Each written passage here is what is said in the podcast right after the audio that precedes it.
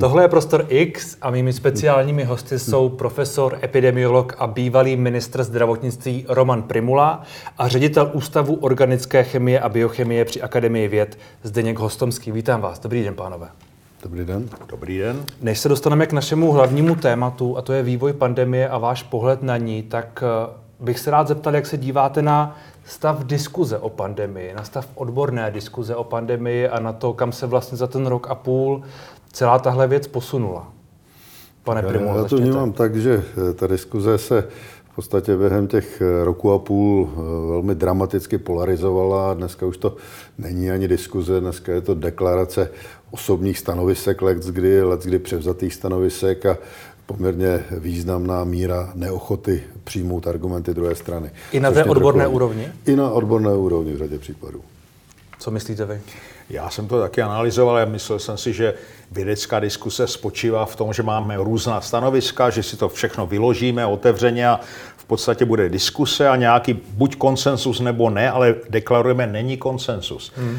Ale v poslední době nebo už nějakou dobu si říkám, že to vlastně není ani tak o té vědě, ale že hmm. to spíše závisí nebo souvisí s tou politickou preferencí toho řečníka. To znamená, levicová pozice je určitá, pravicová pozice je určitá a vlastně ta věda je pouze takovým kolbištěm, kde se tyhle si názory můžou vzít, ale v podstatě ta dominantní síla je ta, to politické hmm. přesvědčení. Já jsem vás oba uh, nedávno našel na takových jakoby uh, různých seznamech. Vy jste byl uh, opakovaně zmiňován mezi dezinformátory. Pan Primula zase je uh, v uvozovkách covid fašista a zrádce, zrádce národa. Já jsem myslel, že bude informátor zase. každý, každý, každý, no tak jako to je vždycky z toho druhého pólu. Ti, ti co označují vás a, a naopak. Jak se, jak se na tohleto nálepkování a na to vlastně, že uh, vy dva se v čem shodnete, ale zároveň jste uh, pro, pro určitou část společnosti skoro uh, personifikací toho, toho špatného na té druhé straně. Jak se na to díváte?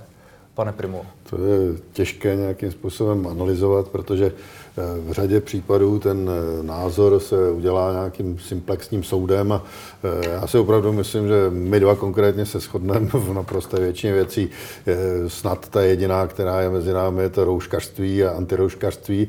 To je asi jediný rozpor, který tady máme a jinak já si myslím, že naše vědecké názory se skutečně velmi blíží, takže ono záleží na tom, jak vás vnímá ta určitá komunita hmm. lidí a když po nich chcete nějaká opatření a já jsem si to samozřejmě vysloužil tím, že jsem byl v té době v exekutivní pozici a v momentu, kdy někomu něco zakážete, tak e, v ten moment jste nepřítel národa, protože nepřítelem není covid, ale ten, kdo něco zakáže. Hmm.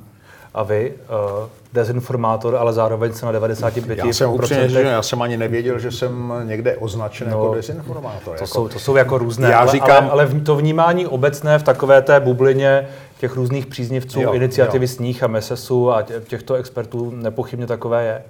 Aha. No tak jako já jsem sledoval, jako protože tam je spousta mých kamarádů, třeba v té iniciativě Sníh, nebo ten Meses a tak dále, tam znám osobně lidi, tykám si s nima, ale u toho sněhu například, tak já jsem říkal, oni principiálně, když s tím začali, že jejich primární e, pozice byla, že musíme eradikovat ten virus. To znamená, jako zbavit se ho, aby tady vůbec nebyl. Hmm. Kdežto, a dokonce kritizovali tu pozici mitigace, to znamená hmm. jako přijmete, že ten virus tady je, ale musíme ho trošičku zmírnit, sploštit tu křivku a tak dále.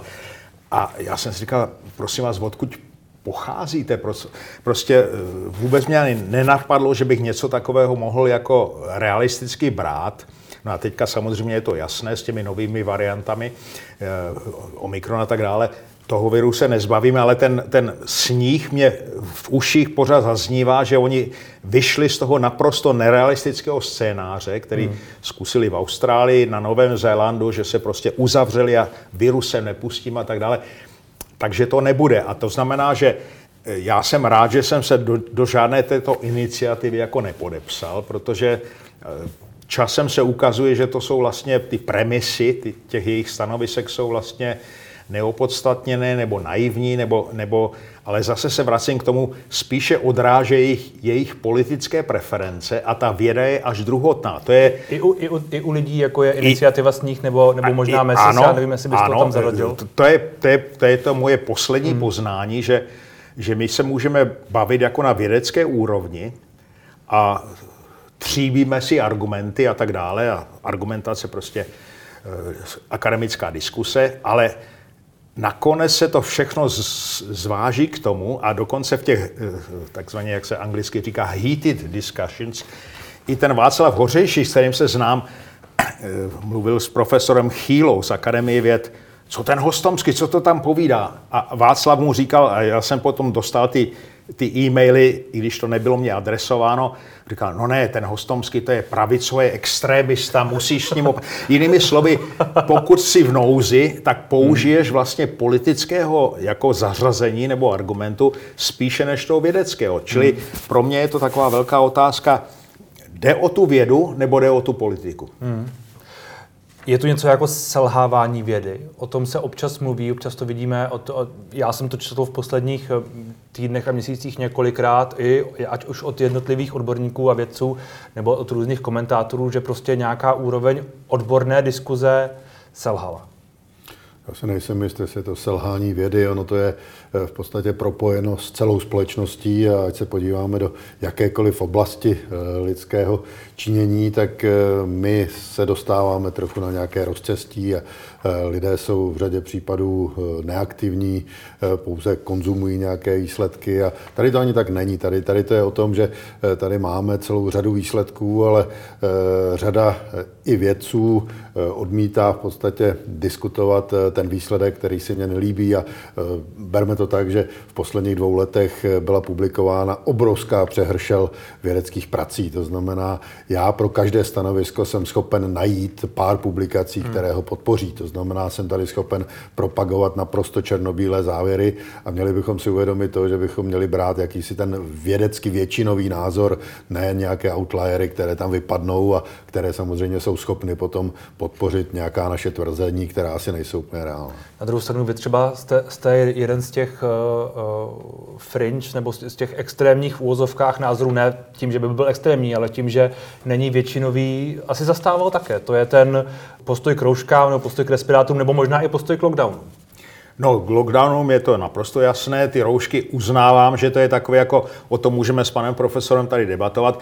Znám studie, které ukazují, když jsou v akademickém prostředí kontrolovaný experiment, že rouška zabrání něčemu a něčemu, ale čím více ty viry jsou vlastně selektované, já jsem měl dokonce teorii jeden čas, kterou jsem si takto jako zkoušel, že vlastně ty infekčnější varianty, začalo to tou britskou, jsou vlastně vyselektovány nošením roušek. To znamená, ten virus to zkouší, hele, tady ta rouška mě brání, tak musím zkusit něco jiného, kterou tu roušku, roušku obejdu. No a skutečně ta tendence je, aby ten virus byl co nakažlivější, a takže ty roušky postupně ztrácejí svůj význam. U nás to bylo to dokonce tak, tak že, ta, že z roušek, od roušek se upustilo a řekl, musíte respirátor. Já jsem říkal, dobře, další fáze budete muset mít takový ty skleněný koule na sobě, protože ten virus se prostě tomu přizpůsobí. Někteří lidé nosili různé věci v, v určité ano. době. Ne, tak tady se určitě úplně neschodneme, protože pokud bych vzal to, že virus se snaží vyhnout v podstatě těm rouškám a mění se nějak, což logicky jeho schopnost mutační umožňuje, ale tím bych musel připustit, že je špatně i očkování, protože ten virus se chce vyhnout i očkování a chovat se trochu jinak. Takže já bych to ani nepostavil do této roviny, ale pravdou je, že roušky respirátory mají spoustu pozitivního, ale mají i spoustu negativního. A musíme si uvědomit, že eh, ono je lépe mít úplně nejjednodušší chirurgickou roušku, než špatně nasazený respirátor. A eh, to tady si řada lidí neuvědomuje, protože pokud tady mám obrovské otvory, tak to opravdu téměř nosit nemusí. Hmm.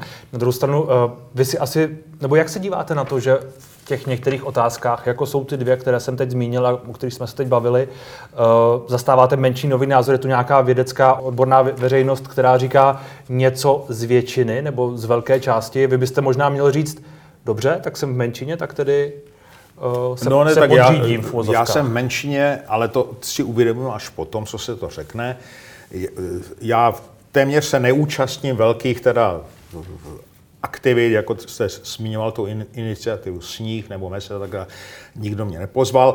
Ale jedinou věc, co jsem podepsal, byla ta Great Barrington Declaration. Ano, to znamená, ten Jay Bhattacharya toho sleduje velmi pečlivě a v podstatě pořád si myslím, že jsme na stejné lodi, to je epidemiolog z, ze Stanfordu a pak je tam ještě nějaká paní Gupta, pak je ještě uh, pan z Harvardu, který se jmenuje Martin, teďka vy to možná, možná budete vědět, to je asi jedno. Já si na ní vzpomenu, ale to jsou významné věci, které říkají, podívejte se, eh, ty lockdowny jsou strašně nákladné, a to je, to je můj hlavní, jako, hlavní téma, ale přitom jejich účinnost není vůbec prokázána a eh, jde nám o něco úplně jiného. Chraňme tu zranitelnou část populace, ale ten zbytek nechme žít. Hmm. A já to mám teďka už propracované daleko více, snad se k tomu dostaneme. Na? A nejsem úplně sám, ale v podstatě už jsem si tu, to stanovisko jako v podstatě vyjednal a mně v podstatě je jedno, jestli jsem menšina nebo většina, uznávám, že jsou lidi, i moji kolegové, kteří vlastně to sondují, kde je ta většina, co, co, co říká vláda, chci být proti vládě nebo ne. Já, protože v mém věku je daleko těžší si pamatovat, co jsem komu řekla, no, tak pro mě je naj, naprosto nejjednodušší říkat to, co si myslíte. Ano? A, a, a pak se nemusíte na nic odvolávat a tak dále. Tak já si fakt říkám, co si myslím a říkám to už dva roky a jsem sám překvapen, že ve většině těch hmm. věcí, s kterými jsem začal, přestože jsem neznal, jak to vlastně dopadne, pořád si na tom stojím. Hmm. Na druhou stranu ta Barringtonská deklarace, myslím, že byla taky jednu dobu označována za něco, co je... No, samozřejmě. Uh, ne dezinformace, ale co je, řekněme, menšinový názor určitých No je, je to odborníků. možná menšinový, ale zase ne úplně zanedbatelný. Hmm. Hmm. Co na to říkáte? Ne, tak eh, já jsem nepodepsal Barringtonskou deklaraci a Eh, ono, když se podíváme na účinnost těch eh, takzvaných lockdownů, a já to slovo nemám úplně rád, protože v každé té zemi se aplikoval jiný komplex opatření, takže je zaškatulkovat do pojmu lockdown si myslím, že není úplně korektní, ale to, co je problémem, tak na začátku se nevědělo, co ta nemoc udělá, jak bude závažná, takže ty první lockdowny se samozřejmě dali pochopit. Čím dále od toho jsme, tak tím se více ukazuje, že takováto opatření úplně smysluplná nejsou a ono to souvisí s tím, co tady pan profesor říkal o Austrálii třeba, protože opouzdřit se a oni v podstatě i svá letadla odstěhovali někam eh, na slaná jezera a v podstatě se nechtěli stýkat se světem.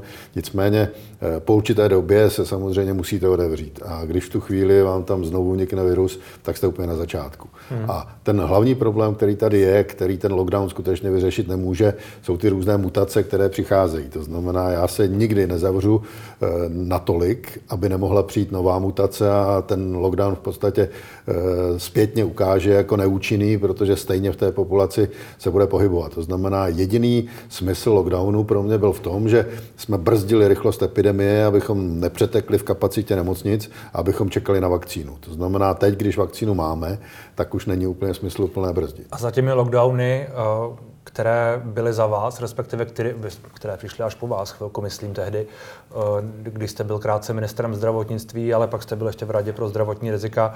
Eh, ty všechny měly, ty všechny měly smysl? Já jsem byl otcem, tak říkajíc, toho úplně prvního hmm. lockdownu v březnu 2019, to znamená, kdy to začínalo. 20. Pardon, 20. A pak e, ty další, to už byla nějaká souborná aktivita, kde se v podstatě uplatnilo několik různých opatření, které se hmm. sice také považovaly za lockdown, ale už to podle mě až takové nebylo. A mělo to smysl? I ten druhý měl smysl, protože to byla doba, to kdy, jsme, kdy, kdy jsme se dostali, přesně tak, kdy jsme se dostali eh, do eh, poměrně prudce narůstající vlny, kterou se podařilo ubrzdit před Vánoci hmm. a pak se to všechno bouralo a vznikla ta největší vlna, která měla skutečně um, asi řadu zbytečných umrtí. Hmm. Když se podíváme teď na uh, variantu Omikron, která nějakým způsobem už se nepochybně v Česku šíří, uh, Různé státy k ní přistoupily různě, některé zavedly poměrně tvrdá opatření, nevím, jestli bychom tomu v tuhle chvíli říkali lockdown, ale každopádně poměrně tvrdá opatření, ne zákaz asi vycházení, ale uzavřené lecos. Některé jdou cestou mírnějších opatření, třeba Velká Británie. Jaká cesta je podle vás, podle vás asi zjevně, ale tedy podle vás, pane Primulo, správná v tuhle chvíli i v Česku?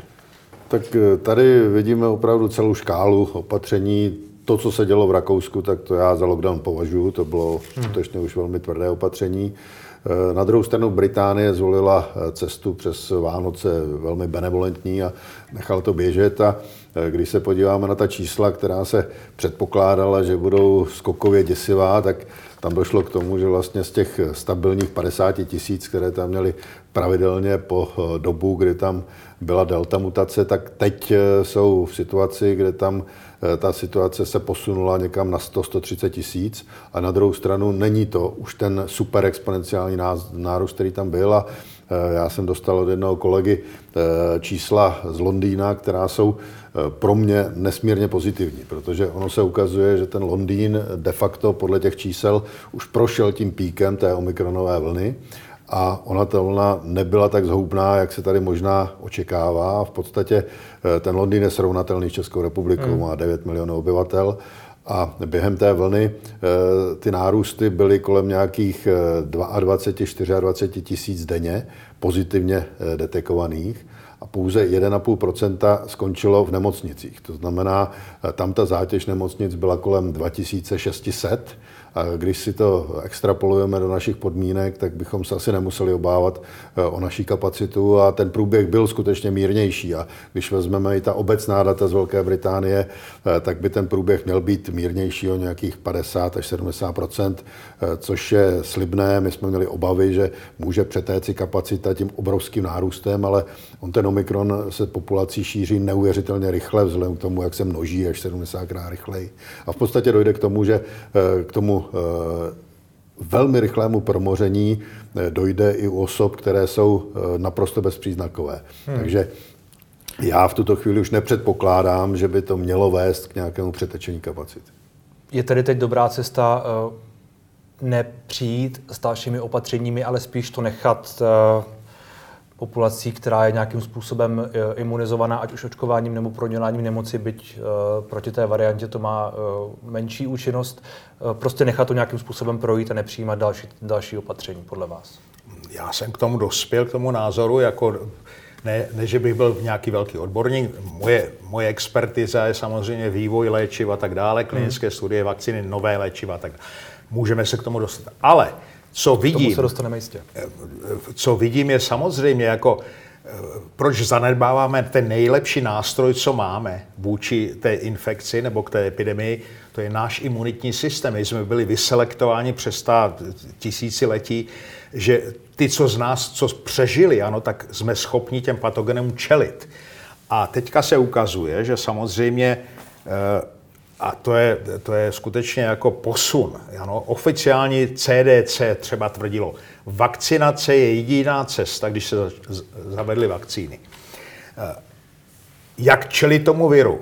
A eh, nenechte se nakazit, protože to vůbec nehraje roli. Teď se ukazuje, že úplně to nejlepší, a dokonce moji eh, jako intelektuální oponenti, když přátelé jako Václav Hořejší, i oni uznávají, že data se kumulují k tomu, že nejlepší, co můžete pro vůči té epidemii udělat, je nechat se nakazit a očkovat. Že kombinace, takzvaná hybridní imunita. Hmm.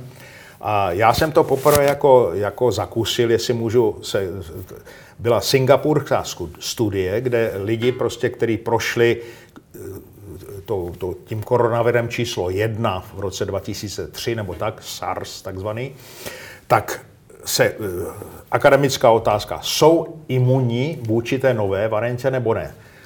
K velkému zklamání se zjistilo, že vlastně nejsou. Že prostě ten nový virus tam volně jako bylo asi 9 pacientů, čili nebyla to velká studie, ale zjistili, že, a nevím, koho to napadlo, když dáte jedinou dávku vakcíny Pfizer, tak se najednou jejich imunitní systém probudí, ale v takové šíři, že oni byli najednou rezistentní vůči nejenom různým těm variantám covidu, které byly v té době známy, delta, ještě omikron nebyl, ale včetně netopířích virů, hmm. kteří ještě vůbec neskusili lidskou populaci, ale oni už měli imunitní odpověď. Jinými slovy, ten imunitní systém je zázračný nástroj, který my potřebujeme eh, probudit a doladit. A ukazuje se, že nejlepší cesta k tomu je to nemocí projít a pak se nechat ještě očkovat. To je ta singapurská studie. Ale co já říkám, a ukazuje se, že to je ta cesta, nechte se očkovat. Je, je to trošku ruská ruleta, ano, nechme se, prostě vystavme se viru. E, spousta z, z nás, 2% na to můžou umřít, 5% prostě půjde do nemocnic a tak dále. Ale Což je otázka při tom Omikronu, ale... Ale méně, u toho Omikronu je to otázka, k tomu se dostanu, ale nejlepší je ta kombinace. Já říkám, nejlepší kombinace je udělejte, otočte to pořadí těch čítanců, protože známe aritmetiky, na pořadí sčíslanců by nemělo záležet. Nejdřív se očkujte, ale pak jsme, vystavme se, prostě očkujme se a otevřeme společnost. Žádné lockdowny, žádné omezení. Prostě ten virus sem přijde, přijmeme to, přijměme to, že ten virus tady neodejde. Ano, že taková ta iniciativa sníh, že se ho zbavíme a že se... To prostě není možné a není to ani realistické. Ten virus tady zůstane, ale udělejme ho v takové podobě, abychom s ním mohli normálně hmm. žít a neomezovat se. A ta cesta je podle mě vakcinace, protože ten nabudí ten náš imunitní systém a když dostanete ten virus, ve většině případů lidi, co byli vakcinováni, mají velice lehký průběh, ale přesto to jejich imunitní systém nabudí do té míry, že jsou pak eh, jako chráněni jako širokospektrálně, bych to hmm. řekl. To znamená, že, že jsme otevřeni včetně toho Omikronu. Takže Možná se teď dostáváme k tomu, co vy jste říkal někdy loni v Dubnu, květnu, kdy jste tehdy přišel s tím pojmem promoření, který pak byl neslavně, neslavně proslaven, ale vlastně ty se, ty se teď k tomu možná trochu vracíme zpětně eh, v rámci toho Omikronu. Ne, tak eh, je třeba si uvědomit, a já tady naprosto souhlasím, co tady teď bylo řečeno, že optimální cesta je hybridní imunita eh, v pořadí nejprve se očkovat, pak eventuálně prodělat to onemocnění. A když si představíme to, co se děje při velkém požáru, tak někdy hasiči ten požár hasí tak, že proti němu pustí požár menší kontrolovaný a když pak přijde ten velký požár, tak už nemá co stravovat. No. A když si to představíme v té epidemii, tak tady byla delta, která nás hubila poměrně klinickým eh, těžkým průběhem. A když proti ní půjde omikron, jakože jde, tak se v podstatě může stát, že on tu deltu vytěsní a ta populace na tom bude výrazně lépe. To je ten optimistický scénář, který by omikron mohl udělat a eh, nás samozřejmě trochu trápí, že vakcinace proti němu není tak účinná, jak jsme si možná mysleli, protože ono sice ten S-protein se změnil poměrně významně, ale e, zajímavé je, že postinfekční imunita tam také příliš nefunguje. Hmm. Ale každopádně u těch očkovaných e, přeci jen e, vidíme účinnost v tom, jaká je klinická v podstatě fáze jejich onemocnění, jak mírně to onemocnění probíhá. To teď ve Spojených státech sledují a zjišťují, že opravdu ta zátěž není veliká. Teď se polemizuje, jestli pro děti ta zátěž je větší nebo není. E, ta data, která byla publikována z Jihoafrické republiky, jsou trochu extrémní. To je těch tři a půl, tři a půl krát víc, tři a půl ale ono tam je poměrně málo, to je asi jenom vzorek asi 20 nebo 30 dětí. Je, je to tak a vůbec Respektive ta data, těch, které byly nemocné. Jak byla sbírána, tak zbuzují diskuzi, to znamená, abych tohle číslo zatím neříkal, nemyslím si, že je úplně validní, ale každopádně eh, tady vidíme, že určitá fáze toho, že populace prodělá respirační onemocnění, samozřejmě je běžná a do budoucna ty vlny nás přesvědčují o tom, že to jinak nepůjde. Ono, eh, kdy, jinak než... Když se, ne, pokud tady, samozřejmě pokud by tady byla závažná forma onemocnění, která by smrtila, tak budeme muset použít vakcinaci, byť v režimu vakcíny, která bude schvalována podstatně kratší dobu. Hmm. Tam bychom museli hodnotit riziko e, nějakých komplikací versus to, že to onemocnění skutečně může zabíjet a customizovaná vakcína v tom slova smyslu, že by byla přesně na tu mutaci, by měla podstatně větší účinek než vakcína, která byla připravena hmm. na čtyři varianty zpátky. Myslíte si tedy v tuhle chvíli, že ta varianta Omikron bude tím dobrým dárkem, kterým, jak se, jak se, o, tom, jak se o tom mluvilo, vzhledem k tomu všemu, co, co jste vlastně řekl, datum z té Británie a tak podobně? Pokud nedojde k tomu, že se tady e, vyvine zase nějaká jiná mutace, tak by hmm. to mohl být dobrý dárek, protože e, budeme mít část světa e, poměrně významně proočkovanou a eh, tu část, která očkována není, tak by to prostě v lehké míře dominantně prodělala a to by opravdu mohlo, eh, neříkám udělat tečku za koronavirem, protože ta nebude nikdy, ten hmm. koronavirus tady bude stále s námi, ale mohlo by nás to zbavit těch velmi závažných vln, které tady jsou. Na druhou stranu, čím víc se bude šířit nekontrolovaně, tak zároveň může dál mutovat, může dál vytvářet nové, nové skokově, třeba případně nové varianty, nebo varianta Omikron se může nějakým způsobem změnit, že třeba může být horší. Samozřejmě může, ale já se odvolávám sám na sebe, co jsem říkal před rokem a půl. Prostě v zájmu viru není vybít tu populaci, v zájmu viru je se šířit co nejvíce, takže tu hostitelskou populaci si musí prostě šetřit a, a svým způsobem eh, uchránit. To znamená, že to je vlastně evoluční nedorozumění, kdy pokud začne zabíjet ty lidi, nebo i dokonce těžce hospitalizovat. Jakmile jste těžce hospitalizoval někde na jípce, tak nemůžete ten virus šířit dál. Ano? Hmm. To znamená, to je prohra. Ten virus a ten omikron je tady vlastně takový světelko naděje, to je přesně, kudy ten virus chce jít. Hmm. To znamená, on tady bude a já myslím, že musíme přijmout. Já souhlasím přesně s panem profesorem, přesně tak. My se toho viru nezbavíme, naučme se s ním žít. Já se v našem prostředí je bohužel to, to špatné slovo promořování, protože to evokuje ten mor ze, ze středověku a um, úmrtí 50 nebo 60% lidí umřelo skutečně v některých částech Evropy. U nás to promořování, nešťastné slovo, já, já se snažím říct si, viru se exponujme. Prostě naučme se s ním žít, jako přijmeme ho jako normálně, těch virů, s kterými žijeme normálně je spoustu. Ano? Hmm.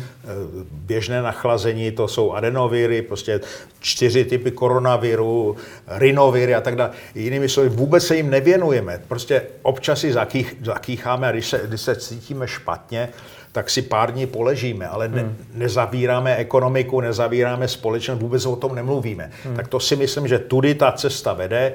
Ten, tenhle ten koronavirus číslo dva, eh, dejme tomu, eh, se tam dostane, ale nedramatizujme to. Hmm. A já si myslím, že, že ten Omikron je taková, takové světelko naděje a všechna, všechna ta data, co já jsem sledoval, počínají tou Jižní Afrikou, tak to pro mě bylo naprosto eh, jako iluminující srovnání Jižní Afriky a Indie. Když začínala varianta Delta, hmm. začínala v Indii, teďka je politicky korektní, to není indická varianta, ano, to je delta, ano, protože se, aby se nestigmatizoval Ale Indii. na druhou stranu, přece když začínala varianta Omikron v Jižní Ameri- Africe, omluvám se, tak tam hraje pro proti ní několik faktorů. Bylo tam léto, relativně mladá populace, eh, tohle všechno. Je to, je to srovnatelné vlastně s čímkoliv? Má vůbec pro nás smysl ohlížet se na to, co se děje v Jižní Africe? Ona byla z University of California San Francisco, indická pracovnice s krásným jménem Monika, eh, Monika Gandhi, která měla ještě kontakty s Jižní Afrikou z doby HIV, kontakty s jinými. Ona říkala, podívejte se na ten kontrast nástupu varianty Delta v Indii. Šlo nahoru, bylo to někdy v dubnu nebo květnu letošního teda roku 2021, šlo to nahoru a teďka počet hospitalizovaných a úmrtí šel v podstatě v rozmezí dvou týdnů, jak se to pozoruje, nahoru stejně a pak to teda postupně hmm. kleslo. V Jižní Africe šlo to teďka, teďka, to znamená před asi měsícem, nahoru velice prudce, ten Omikron. Hmm. Jihoafrická varianta, politicky korektně říkáme tomu Omikron, to, to můžeme se k tomu dostat. Že to, ta politika hraje tady obrovskou roli. Proto jsem říkal, že ty politické preference mají eh, zdánlivě nezanedbatelnou, pro mě ne, nezanedbatelnou, zdánlivě teda zanedbatelnou. Ale ono to šlo nahoru, obrovský počet nakažených, ale počet úmrtí a hospitalizací, hmm. v podstatě se to ani nehnulo. Já jsem se díval na ty grafy, mám to no, vytištěné. Ale, ale, ale znovu jsou a to ona dvě říká, různé země. Ale podívejte se, to jsou různé země, různý geografický hmm. pásma. No jo, ale začátek léta v Indii, teďka ona, ona dokonce dělala srovnání. Median, median věk je 28 až 29 let. V Indii a v Jižní Africe je to velmi podobný. Hmm ta proočkovanost relativně nízká ve obou zemích, velmi podobné. Akorát, že ta delta v té Indii byla devastující, ten omikron v Jižní Africe byl velice mírný. Hmm. Šlo to strašně nahoru počet nakažených, ale počet těžkých případů o úmrtí velice nízký. Ono- To, to byly ty prvo, prvotní, jako, hele, ta, ten Omikron, on se strašně rychle šíří, ale asi nebude tak jako nebezpečný. A teďka máme data z, z Anglie, z Velké Británie, velice precizní, a to určitě těch studií je více, ze Skotska a tak dále. Imperial College, to, to, to bylo před pár, asi před týdnem byla data, kde to se ukazuje, že vlastně ta virulence nebo ta patogenicita je skutečně nižší výrazně. No A výrazně. jsem se, Ta, tam to zrovna vyšlo relativně málo, ne? Tam to vyšlo o nějakých 50. ve Skotsku to bylo o dvě třetiny méně než delta. Je otázka, jestli to je dost. Je otázka, jestli dvě třetiny. Je, je otázka, Ano, jestli... znám ten argument, že dobře, když je to i třeba o polovičku méně, ale když těch případů je desetinásobek, tak to bude stejně více zaplavení nemocnic. Znám ten ar- argument, ale ve Velké Británii, já jsem se díval na ta data, počet těžkých případů, když se podíváte na křivku nakažení, skutečně ve Velké Británii teďka vyskočil počet prostě pozitivně detekovaných, ale počet těžkých případů hospitalizací a počet úmrtí se v podstatě nezměnil. To je pořád jako prostě standardní linie. My ostatně uvidíme poměrně brzy, jak to bude tady, pokud eh, je otázka, do jak, jak, jak rychle tu ten Omikron převládne. Kdo tedy podle vás, vy se asi shodnete, že nějakou zásadní roli teď tedy bude hrát i to očkování. Očkujeme třetími dávkami, takzvanými boostery. Je, je nutné očkovat všechny tím boostrem podle vás? Je nutné obecně očkovat všechny? Nebo na co by se teď měla tahle kampaň zaměřit? Tak musíme si uvědomit, a to si tady říkáme, a není to nic překvapivého, že dominantně chráníme eh, tu populaci starší a rizikovou, to znamená, u nich eh, ten booster, třetí dávka, by měla být eh, zcela na místě. Ale ukazuje se, že ne všichni se chtějí očkovat třetí dávkou a proto já si myslím, a to je správný krok, že se to otevřelo vlastně o 30 let nahoru, protože je tady řada lidí, která si chce dát třetí dávku a nemohla, protože hm, jak si to nebylo umožněno. Takže v tomto slova smyslu já si myslím, že to je prostě přístup korektní. To, o čem se diskutuje teď, je, jestli zkracovat nějakým způsobem výrazně hmm. intervaly očkování. Já bych zatím s výjimkou těch vakcín, které opravdu příliš imunogenní nebyly, jako Johnson Johnson, tak to zkrácení na pět měsíců já považuji za dostatečné jít. Ještě níže by trochu popíralo smysl té vakcinace, to bychom mohli očkovat po dvou měsících a to si myslím, že by nebylo hmm. úplně dobře i pro tu vlastní imunitu, protože když se jenom uvědomíme, že bychom měli třeba tu adenovirovou vakcínu takhle frekventně aplikovat, tak tam dojde k tomu, že si vytvoříme imunitu na ten nosič adenovirový a no. v podstatě hmm. naše imunita bude tu vakcínu likvidovat.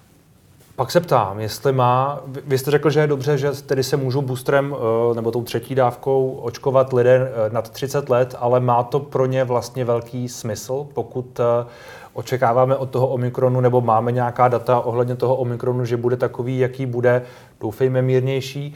Není, není třeba i, i pro mě v tuhle chvíli výhodnější víc, než přijít na tu třetí dávku, ne, prostě vyčkat, vyčkat Omikronu no ne, tak, a, nějakým způsobem se s ním vypořádat? Jako to se dá matematicky poměrně snadno spočítat. Pokud je účinnost druhé dávky a prodělaného onemocnění někde na 20%, a účinnost třetí dávky na 70%, a vynásobíme to vlastně tím jedním a půl procentem lidí v nemocnicích, tak a to je účinnost nejenom proti hospitalizacím a úmrtím, takže význam to určitě má a z tohoto důvodu já bych radši využil té vakcinace notabene u lidí, kteří už se nechali očkovat. Hmm. A vy? No já souhlasím naprosto se vším, co, co pan profesor řekl, ale zdůraznuju, že nejlepší zatím empiricky se ukazuje kombinace nemocí projít a vakcinace. Hmm v jakýmkoliv pořadí. Ale ta, ta vakcinace přece nějakým způsobem ale... ovlivní to, tu imunitní reakci na to případné onemocnění. Ta no ano, ale tak ukazuje se, to, že i když jste vakcinován, přesto ten virus můžete mít a hmm. on třeba se nešíří do těch vnitřních, plic, do plic a tak dále, do vnitřních vydýchacích se zůstává nahoře pořádku. Moje, moje otázka míří spíš na to, jestli třeba po té třetí dávce uh, ta imunitní odpověď nebude horší než uh, při tom slabším počtu protilátek, nebo prostě bez, bez ukazuje, očkování. Zase empirická data ukazují, že ta třetí dávka to skutečně nahodí. Teďka byly data, že eh, ano, nahodí to, ale ne zase úplně do nekonečna, že to trvá asi tak 10 týdnů. To znamená, že to je dva půl měsíce. Po třetí znamená, dávce že ta imunita. třetí dávka, čili implikuje to, možná bude nutná čtvrtá dávka. V Iz, ve státě Izrael se o tom už normálně mluví. To znamená, že ta, se ukazuje, že ty vakcíny, messenger RNA vakcíny, eh, ano, vám nabudí ten imunitní systém, ty protilátky proti tomu, v podstatě v to, proti tomu spajku, ale že to není jako dlouhodobá záležitost. Ano? Hmm. A já bych tady zdůraznil důležitost té eh, takzvané přirozené získané imunitní odpovědi, to znamená nemocí pro, nebo infekcí projít. To nemusí být nemoc. Spousta lidí nebo většina lidí tím projde jako spontánně. Ale že ta kombinace vakcinace a přirozené infekce, to znamená, kde ten virus je celý, živý a to není jenom spike, samozřejmě tam je spousta jiných antigenů, to se ukazuje, zase na to jsou empirická data, že to je dlouhodobá a širokospektrální odpověď, ke které bychom se měli dostat. To znamená, že ten omikron, já to vidím jako, jako nadějně, já to vidím v podstatě optimisticky, že jednak imu, teda evoluční biologové říkali, tady to, ano, virus potřebuje najít, aby byl co nejinfekčnější a co nejméně škodlivý. A ten Omikron se tomu jakože blíží, ne, to, to nebude konečná odpověď, ale v žádném případě si myslím, že ta vládní opatření, která se snaží, hlavně, abychom se nenakazili, já si myslím, že to je špatná strategie. To, pan profesor to použil i v minulosti, promořování, já, já, já bych v tom, je to špatné slovo, ale já si myslím, že to je ta odpověď, jak můžeme normálně a otevřeně žít. Prostě spolehněme na náš imunitní systém, očkujme se, to je úžasná pomůcka k tomu, aby jsme ho nabudili do té správné kategorie, ale vystavme se tomu viru, přijmeme ho, že je jeden z nás, ano, je to jeden prostě součást našeho života a naučme se s ním žít. Hmm. Je to, je to správné volání? Je to téměř správné volání, já tam vidím jediný problém. A ten problém je v té vakcinaci, která v tuto chvíli je k dispozici. My skutečně máme vakcínu, která úplně neodpovídá hmm. tomu, co bychom potřebovali a proto tady eh, ta imunitní odpověď dostatečně robustní trvá poměrně krátkou dobu, protože my, když tu imunitu nastimulujeme, tak tam obrovsky narostou protilátky, i aktivuje se buněčná imunita, ale pak jde v určitém čase dolů a to tady bylo popsáno. A jasné, že pokud se nekrejeme s těmi protilátkami, které jsme vytvořili, tak potřebujeme obrovsky vysoké hladiny.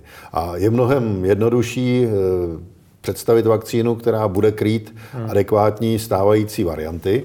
A pak nám stačí mnohem delší odstup od té vakcinace, abychom byli kryti. A v tom já vidím trochu problém, protože já osobně si kladu otázku, proč už tady ty nové varianty nemáme. Proč se nevyrábějí? Byť vím, že třeba se testovala varianta proti deltě už někdy od srpna hmm. a přesto ty výsledky tady příliš zveřejněny nebyly. Takže tohle já trochu vyčítám farmaceutickým si, firmám. Jak se to vyčítáte to farmaceutickým firmám, nebo jak se to vysvětlujete, že tedy možná podle pana Hostumského hrozí, že ti, kteří půjdou na třetí dávku, tak budou muset jít na čtvrtou dávku po nějakých třech měsících, nebo asi ne, ale řekněme po pěti, po pěti měsících. No to je přece docela hrozné. To, to jako myslím, to, že to, už lidem no, asi neprodáte. To, to by byl problém, ale já si osobně myslím, že ten hlavní problém má Izrael, protože ten očkoval skutečně dostatečně brzo, ale v tuto chvíli oni jsou uh, už v řadě případů daleko od té třetí dávky, takže tam vidí ty průlomové infekce. A proto uvažují o té dávce čtvrté.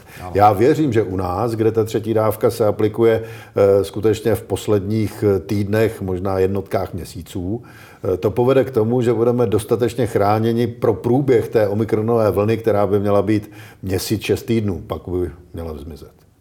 Čili vaše představa je taková, že my jsme v tuhle chvíli, nebo ti, kteří mají být ochránění, budou dostatečně ochránění tou třetí dávkou v ten správný čas v uvozovkách a že ta epidemie, která tu prostě projde, té varianty Omikron, povede k tomu, že se nakazí tak nějak všichni a vytvoří se imunitu, která bude lepší a bude to všechno růžové a krásné. Moje představa taková je, možná, že je to optimistická představa, ale zatím ta data, která jsou k dispozici, proto svědčí, takže věřme, že ano. Měly by se očkovat děti? Pane Hostomský? Já jsem chtěl jenom potvrdit, že přesně tak to vidím. Ten Omikron je prostě tento přijde a vy se mu prostě nevyhnete. Když se zavřete ve sklepě, on si vás najde. Ale pak, pak, pak, pak Ale... oba de facto říkáte, že pokud v tuhle chvíli jsme v téhle relativně no. dobré situaci, pak asi cokoliv zavírat nebo cokoliv no, omezovat je vlastně kontraproduktivní. Je to tak, já s tím souhlasím. Ne, to, to, takhle. Nechte se vakcinovat a otevřte společnost. To je moje, moje mantra. Eh, já zatím ještě nejsem v situaci, kde bych tohle si dovolil veřejně prohlásit, protože eh, je tady určitá opatrnost. Eh, hmm. Zatím těch dat není dostatek na to, abychom tady Předčas, úplně všechno otevřeli před, a pak soudy. se divili, že nám přetékají nemocnice. Ale hmm. věřím, že poměrně rychle k tomuto dospějeme. Já hmm. věřím, že do 14 dnů k tomu budeme mít dostatek dat. A očkování dětí, samozřejmě já jako vycházím z toho, já jsem někdy i takzvaně casually, že jsem řekl, no tak dětem, dětem nic nehrozí, ale pak jsem slyšel velice jako, jako krásný rozhovor, co měl pan profesor Jan Lébel z Motola, že jo, pediatr a tak dále, že, že děti nakažené teda tímhle tím koronavirem, jedno z tisíci až 1200, to znamená promile až méně, že dostanou ten PIMS a tak dále, syndrom a že oni je dostávají v nemocnici jednodenně. To znamená, že eh, pro mě to byla ilustrace, samozřejmě já si musím dát pozor na jazyk, samozřejmě jsou děti, kterým to skutečně může způsobit těžké věci a tak dále. A když je oni vidí v té nemocnici dnes a denně, a, tak samozřejmě jsou iritováni tím, když nějaký prostě neznaboch řekne, dětem nic nehrozí. Hrozí, ale je to minimální a teďka já si myslím, že já bych to stratifikoval, je to i v, dej, dejme tomu podle té Barringtonské deklarace, komu nejvíce co hrozí, a to jsou skutečně ty seniori. Zaměřeme se na ty seniory, zejména na ty, co se nechtěli nechat očkovat, ty jsou ti, kteří plnějí ty nemocnice, kteří dělají ty prostě jípky a tak dále. A, a ty děti samozřejmě eh, některým něco hrozí, ale já si myslím, že ten největší problém, co jsme u nás jako udělali, nebo největší, největší prohřešek, bylo zavření škol. Ano, kontra se Švédskem a s jinýma. Teďka bude generace psychologů a sociologů, kteří budou demonstrovat, jak tahle generace dětí přišla o, já nevím, sociální kontakty, hmm. ty nošení roušek a tak. Jinými slovy, ty děti byly skutečně, ty jsou obětí těch přehnaných opatření a biologicky, jestli, si, jestli jim teďka něco dát, já jsem to dokonce říkal i mediálně, vakcíny, výborně, že jsou k dispozici, určitě bych očkoval, který rodič to jako uzná za vhodné. Já jsem sám říkal, svoje děti nechám očkovat klidně. Já věř, ty vakcíny jsou bezpečné, ale ne, nenechám je očkovat kvůli tomu, že jim něco hrozí. Nechám je očkovat proto, aby mohli na kroužky, aby mohli do hmm. Kolektivu, aby nemuseli prostě zůstávat doma a tak dále. Jinými slovy, to vůbec nesouvisí aby s medicínou. Myslíte, aby se nemuseli zavírat školy? Ale aby souvisí to s, s, se sociálním životem. Je hmm. to otázka společenská, nikoli medicínská. Pane profesore, vy jste uh, argumentoval pro zavření škol před, před nějakou dobou. Vy jste mimo jiné to, to, to v určité době prosazoval. Byla to jak říká pan Hostomský, tak zásadní chyba a je případně v tuhle chvíli třeba uh, ta očkování nějakým způsobem podávat i dětem? Tak já jsem v té úvodní fázi prosazoval uh, zavření škol, nicméně uh, květen, červen, tam jsem naopak prosazoval otevření škol, což se nestalo. A to je třeba posuzovat skutečně selektivně. Je nesmysl A pak na podzim? A pak na podzim. Tím myslím a pak na podzim, přece byly znovu zavřené ne, školy. Jistě, jistě. V době, kdy ta epidemie šla nahoru a asi nikdo nemůže popřít, že ty děti se podílely na přenosu toho viru a vidíme to tady, kdy tady byly skutečně stovky ohnisek v těch školách. A na druhou stranu k tomu musíme říct si to B, co s těmi dětmi budeme dělat. Jako kombinovaný režim, že půlka se učí a půlka je na distanční výuce, není úplně akceptována pedagogickými pracovníky, takže se musí najít samozřejmě nějaký model, jak z toho ven to očkování je jednou z cest. Eh, já si osobně myslím, že očkování dětí je dobře od určitého věku. Eh, ty starší věkové kategorie, tady já nemám vůbec žádný problém. U těch mladších, tam bych to nechal opravdu hmm. na dobrovolnosti a rozhodnutí rodičů. Když se vrátím úplně na vlastně svým způsobem na začátek, ale zároveň nakonec. Uh, oba jste se tady shodli, že doufáte a že nějaká data v tuhle chvíli naznačují, vy doufáte trochu víc, respektive vy jste o tom přesvědčen trochu víc, uh, že to prostě bude dobré, jak říká pan, pan ministr Válek, že to bude dobré, že to dobře dopadne. Co byste teď chtěli oba krátce od nové vlády, aby prostě udělala v těch dalších týdnech, pane Hostomský? No, já jsem sledoval ta vyhlášení, je tam spousta bodů, s kterými bytostně souhlasím, jako osobní zodpovědnost, zdravý rozum, posuďte sám, co je správné udělat. E, žádná plošná e, opatření ve smyslu přinucovat lidi k vakcinaci, to znamená svobodná volba.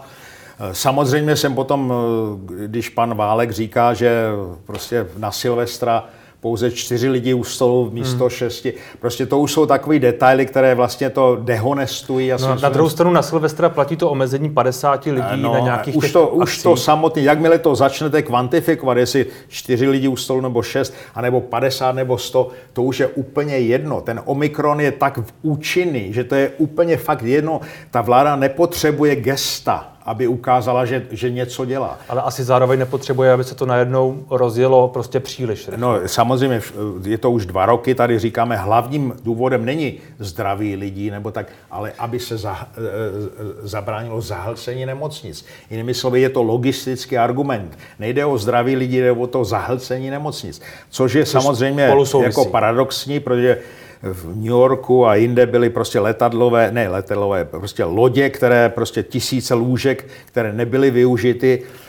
Pokud vám na tom tak skutečně záleží, vy, čárka vládo, no tak udělejte polní nemocnice a mějte těch lůžek jako extra kapacitu, ale já si myslím, že, že ta, co jediné, co bych vytýkal té současné vládě, je, jsem, jsem rád, že je trošku jako více doprava, ale ne úplně.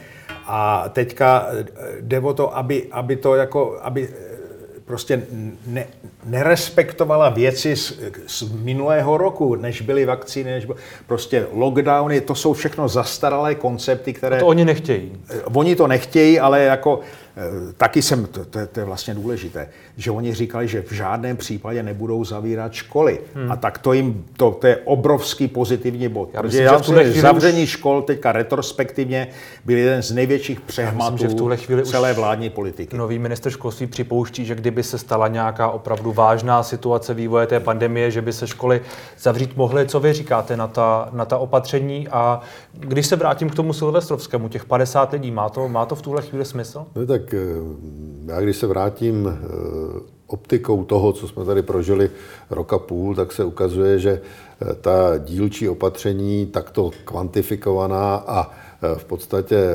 snadno obejitelná, že napíšu, že se nesmím účastnit silvestrovského veselí a všichni udělají, že v tu dobu mohou otevřít, takže tam je normálně otevřená hospoda až do rána a hotovo, tak eh, to samozřejmě nepřispívá k tomu, že lidé ta opatření potom berou vážně. A hmm. této chyby se tady dopouštíme prostě kontinuálně roka půl, takže ono je asi mnohem lepší deklarovat nějaké principy, eh, které by měly vést k tomu, aby ty kontakty byly omezeny, protože eh, já si na druhou stranu úplně nemyslím, že bychom to mohli bezúzně pustit, protože hmm. my jsme teď eh, v době, kdy ty nemocnice se sotva eh, zase vyhrabávají z další vlny, ten personál je přetížen a už to nechtějí absolvovat po třetí, po čtvrté a ten personál odchází. A ono bohužel to není díky tomu, že tam je jenom covid. My tímto v podstatě limitujeme přístup ke zdravotní péči.